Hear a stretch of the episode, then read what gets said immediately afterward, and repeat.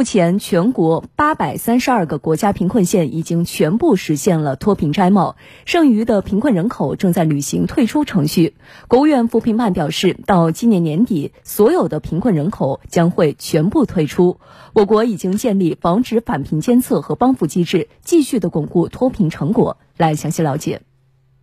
三十八岁的刘淑平是江西省赣州市余都县黄屋前村村民。今年五月，他被检测出患有鼻咽癌。六月，他的妻子因病去世，刘淑平的家庭陷入困境。村里得知情况后，按程序将他纳入低保救助范围，并列为防贫保险对象。这样就可以减轻我一家四口的负担，我也能安心去医院治疗。余都县扶贫办副主任张扬清为防止群众返贫致贫。我们按照每人每年二十元保费标准，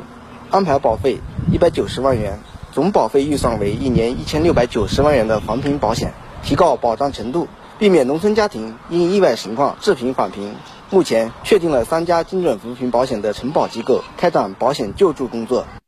国务院扶贫办副主任欧清平表示，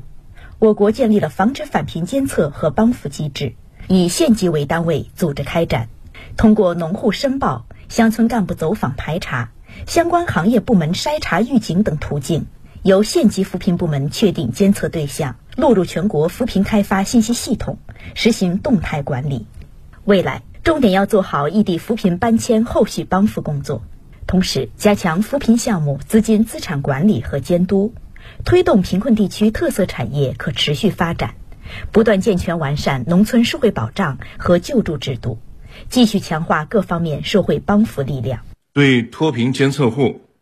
要继续落实现有脱贫攻坚各项帮扶措施和政策；对边缘监测户，及时给予扶贫小额信贷的支持，加强技能培训，统筹利用公益岗位等多渠道安置，鼓励各地筹措社会帮扶资金，为监测对象购买防贫保险。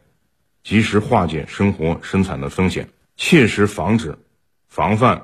出现系统性、区域性、大规模的返贫现象。